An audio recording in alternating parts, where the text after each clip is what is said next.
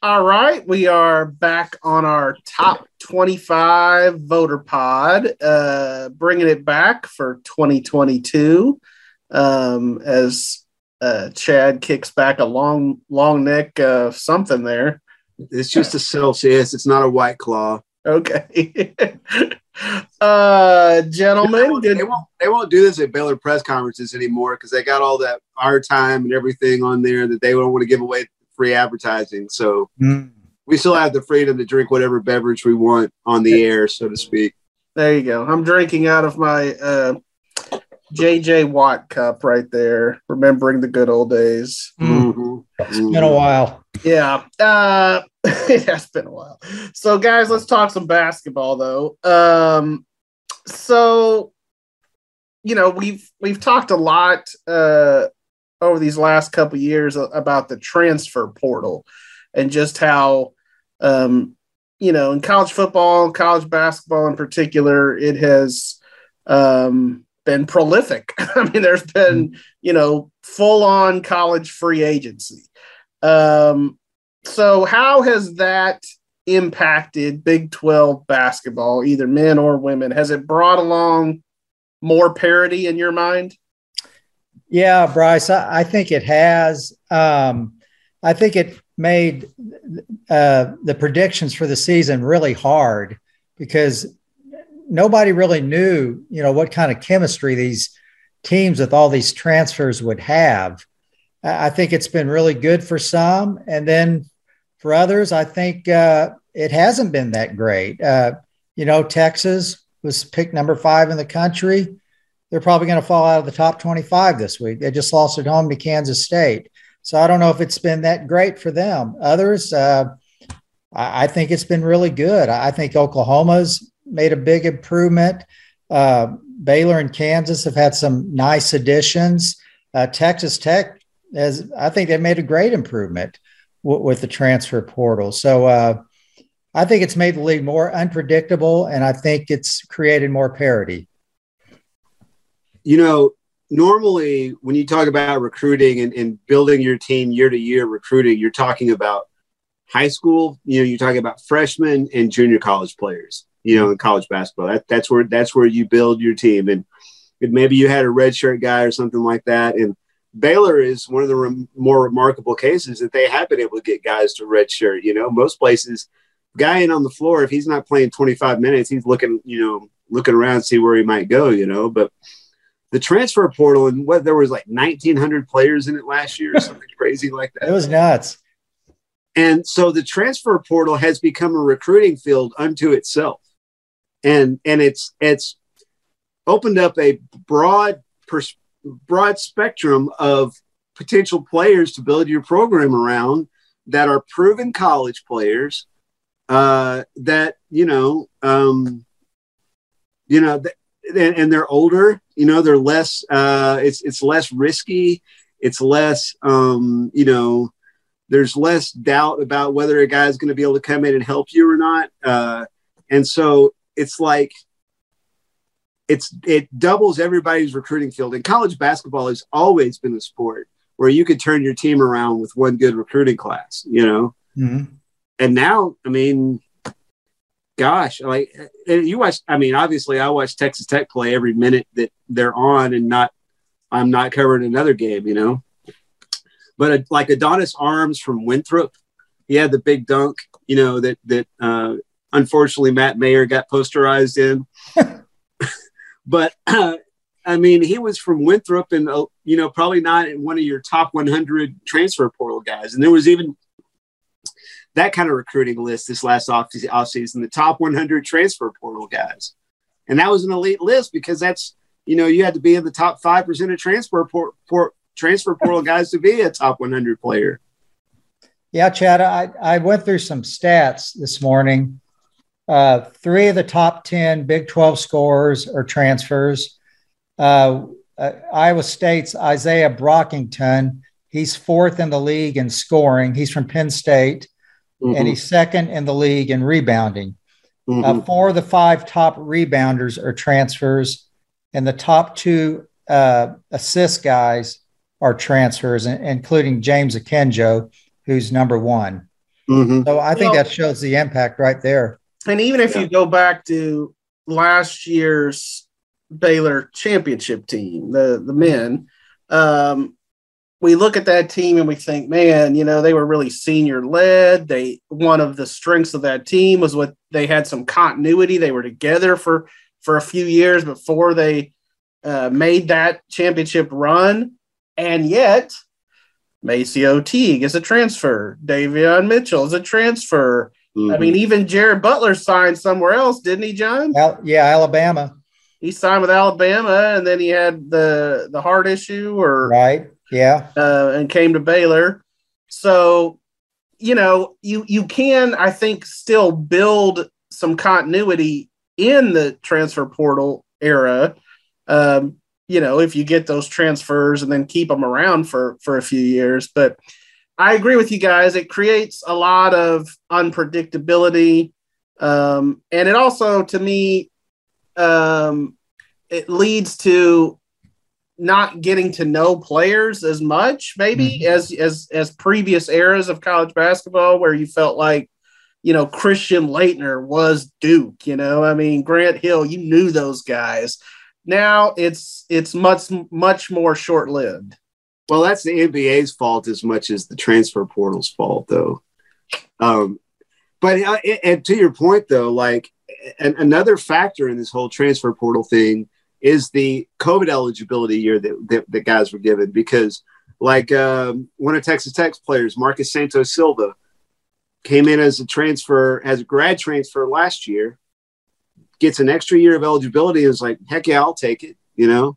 And he comes back, and so he's he's a grad transfer original like he was originally a grad transfer and he's providing continuity now in year two uh, at, at Texas Tech. And then um, another another phenomenon, and, and this is maybe a little bit you know skewing off what we were talking about, but I was thinking the other, yesterday about you know you get a lot of some guys in that are freshmen, five star freshmen that come in that don't ever really get adjust, adjusted to the college game, and then they're gone. Boom, you know mm-hmm. that's kind of that's another phenomenon of college basketball that that takes away from the christian laettner effect as you might call it chad in talking about the baylor women uh, they certainly have benefited in recent seasons from from grad transfer point guards you know uh, mm-hmm. They've, mm-hmm. they've you know made a living there um, you know, do you feel like Nicki Collen will continue to kind of milk that that transfer portal, uh, just like you know Kim Mulkey did, and and we were talking a little bit about in the pre-show uh, about uh, you feel like you know this this Big Twelve women's race maybe is uh, wide open as ever, right? Yeah, for sure. Um, I guess to, to address the first part of that, I, I would I would expect that Nicki Collen will be a big time player in in the transfer portal this upcoming season, not just from guards. I mean, Kim seemed like she was going to go with her recruited high school players at the post positions and then fill that point guard role as needed at, from a grad transfer. But I would suspect that, um, first of all, Baylor didn't have enough players to start this year you know, usually want 12 and they were scrapping to get 10, um, maybe 14, you know. So they're going to they're going to bring in a lot of people and it's going to be high school players, junior college players and transfer portal players.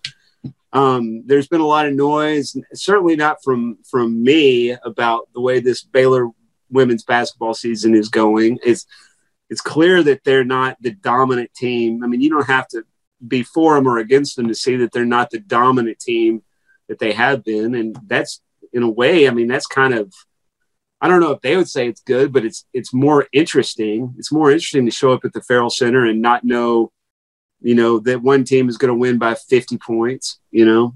Well, put it this way, it's certainly better for the Big 12 as a whole. As a yeah, conference. yeah, and that's what you originally asked about was the Big 12 race, and, and although Baylor started out 0 and 2, and I, I've been saying this before conference even started. You're going to get to the last week of the regular season, and there's going to be three or maybe even four teams that have a chance to. I mean, Baylor, Oklahoma, Texas, Iowa State, all four of them you know, might get to the last week with a chance to win it. And you might have a co-champ situation even. I mean, that's not out of, out of the question. So I, I think um, eventually Baylor is going to figure out this deal about, you know, everybody coming for them and them having to play really, really well on a nightly basis, more so than they ever have had to before. Because you know what? Before last year and, and the years that I've been on the beat, and probably previous beat writers can speak to this, teams showed up and you could see the fear in their eyes to even take a shot. Mm. You know, and that's that's not the case anymore. Right. Uh, I, I, did want to mention that uh, I, you know, uh, every Big 12 men's team has at least two wins through about five games so far. Mm-hmm. And every team has at least one loss. And I think the winner is going to have maybe four losses. You're, you're not going to see like a 13 and one Baylor team last year or, or like a 17 and one Kansas team anymore. I, I, I think, think, I think if you I think a lot of it's because of the portal. I think if you can get to win 12 in Big 12 play, you got a chance at it. Mm-hmm. Yeah, I agree. Yeah. Uh, well, back to those Baylor men. They were reeling a little bit, Johnny, uh, after losses to uh, Texas Tech, which obviously Tech's a, an excellent program, but uh, the Oklahoma State one to me really was glaring, especially just the way it played out. They played pretty badly. Um, so how impressive then was was the road win at West Virginia the other day? Well, I think it was remarkable the way they played. Uh, you know, against Oklahoma State, they couldn't have played much worse. They came out, hit four of their first 20 shots. Against West Virginia on the road with more than 12,000 people there for a 5 p.m. Eastern game, which kind of shows you the passion they have for basketball. Baylor hit 12 of their first 19 shots just came out playing with a lot of confidence. Um, they got a 30 to 14 lead. West Virginia came back.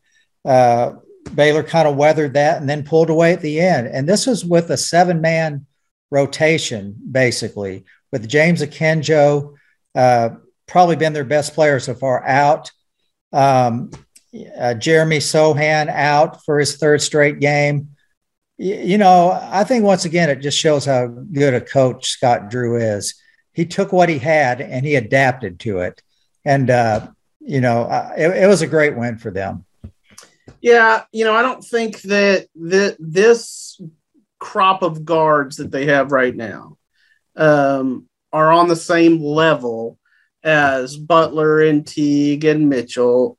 Um, mm. But that said, are they good enough to win you a Big 12 championship? Maybe. Uh, I mean, they're right now, you know, they were they were number one, you know, for a good long stretch there. Now, what they're five or something. Yeah. Uh, so you know, you, you're still putting together a pretty good season, and and again, there's no shame in losing to Tech, and you know, especially in as we talked about, a, you know, this um, murderers row of a Big Twelve. I mean, so yeah, pretty good win. Uh, who do they have coming up next? Uh, they're at Oklahoma, and then they'll have Kansas State here next week. And I tell you one thing: this late late stretch for Baylor, this you know, I guess just winning one of their last three, it really shows you how important Jeremy Sochan is. Mm. How important of a piece he is because he's a big body, but he can shoot. He's you know he's got great mobility. And I, I mean, what position does he even play? Does he play like a three or a four? Yeah, basically. But you know, he's a guy like Mark Vital. I think he's kind of a glue guy. He mm-hmm. can cover a lot of positions. He can do a lot of different things, and he he's a, a tremendous athlete. Well, and yeah, but got- he could score in three levels, and Mark Vital could score at one level. right, but I mean the other areas. Yeah, yeah, yeah. To me, where he impacts Baylor the most, maybe is is defensively, mm-hmm. uh, because when you have him and Kendall Brown there as like sort of bookends defensively. Um, I mean, they're those are two big, strong, young bodies uh, that can make it tough to guard, and and without um, it, it, feels like Kendall Brown maybe you know missing Sochan as much as anybody. Uh, you know, just yeah. they really played off each other pretty well. Yeah, that's a that's a good ob- observation, Bryce. So let's talk a little bit of Twitter trolls. How about that? Uh, we've all experienced this as uh, longtime Twitter users. Um, do you feel like these Twitter trolls are out of control? Johnny, you uh, experienced the wrath of some Kentucky fans, didn't you? Oh, it wasn't just some, it was hundreds. uh, it was the week before Christmas. Kentucky had beaten North Carolina by 29 points. I thought I'd put down on my poll uh, Kentucky 19 and North Carolina 22. I had them flipped. So that's what came out. And boy, the next day they came after me droves and droves and droves. So I finally had to put a Twitter response. Uh, I said uh, it was a definitely a big oversight for me uh, to pick North Carolina over Kentucky. I understand the p- passion of Kentucky fans. Please don't hate me as much as Laettner. I said, "Merry Christmas, y'all." I think that appeased them some. Chad, what about you? Have you have you experienced? Uh, you know, I think uh, there's two things Kentucky does well: college basketball and meth. and uh, the Twitter, the Kentucky Twitter fan might be like just the perfect intersection of those two things. oh my gosh. You just completely overlooked horse racing and went to meth. We've now yeah. reached we've now reached the off the rails portion of the podcast. Chad, they're coming after you. Uh, no, actually, I've, I actually got quite a bit of love last week from the Kansas State Nation because I I voted them number sixteen, and, and, they had a great resume. I mean, they'd beaten uh, Oregon and Baylor in back to back games. Um, they uh, their two losses of the season had been against like South Carolina and NC State, although they were lopsided losses in those two games. But I mean, that's that's all they'd lost, and, and you know they continue. I mean, they lost at Texas Tech, which Texas Tech women's team has been weird. They beat Texas and Austin. They beat Kansas State, um, and yet they lost to an Oklahoma State team that's under 500. So, um, but yeah, so I voted Kansas State number 16, and they weren't getting like much love anywhere else. And I think they snuck into the poll at like 25 that week. And the Kansas State folks were like, "Oh, this guy really knows what he's doing. It's nice to see somebody do their research." Blah blah blah. I couldn't tell if they were serious or not, but that's what they were saying. I don't well, think know, they were serious. I think they were like kind of, kind of thought it was funny that I voted them that high. Yeah, so I, I go ahead, John. Yeah, I've I've done these polls on and off for 30 years. And I think when they started publishing individual votes, I think it was first meant to kind of just show how voters are, you know, voting regionally and that kind of stuff. But when Twitter came along, it came it became a way for fans, overzealous fans, to attack voters. And uh, you know, like uh, th- they've gone after uh, the Kansas City Star beat writer Jesse Newell this week. The uh, uh, the Auburn fans went after him because he voted him ninth uh, instead of whatever top five, and that's the reason they weren't number one over Gonzaga. But to me, it's you know, it's each person's vote. It's vote it, your conscience. I mean, that's what I say. Uh, the other thing, uh, it's hardly Twitter trolls are hardly limited to top 25 basketball polls. Uh, you know, I mean, we see sort of viciousness on social media. Uh, again, it's not just limited to Twitter either, um, all over the place, and, and to the point where, um, you know, I know a, a, lot of women reporters have dealt with mm-hmm. really nasty, ugly, sexist type uh, behavior on Twitter, and that's to me that's where um, you know it's crossing a line that's that that people shouldn't just cross. I mean, uh, but Bryce, that's why I say complaining about people's behavior on Twitter is like complaining about how your burger is cooked at McDonald's. I like it. I like it. Well, the other thing I was going to say, because I mean, you're not you're not coming to a place where it's known for good burgers. You know, right. it's crappy burgers, it's crappy behavior. That's what Twitter is. no, there's a lot of truth to that. Uh, the other thing I was going to say, Chad, you may dispute this, but I I'm gonna stand by it. Uh, I feel like I'm a little bit less sensitive than the two of you guys. Uh, whereas, uh, you know, if if I remember the days that I was voting in the women's top 25 poll when I was on the uh, the women's beat. Um, and I freaking loved it when they would come after me. I'd be like, you know, because you know me, I'm like ready for a fight just about each. I was going to say, and I mean this as a total compliment, Bryce. Of the three of us, you're the most likely to court confrontation. Yeah, yeah, that's fair. that's fair. It's also why Kim Mulkey and I didn't always get along. and with that, we're going to close down this episode of Top 25 Voter Pod. We'll bring it back next week. It's fun to to uh, talk about some of these topics, but good to see you boys and enjoy the games. Thank you, Bryce. All right.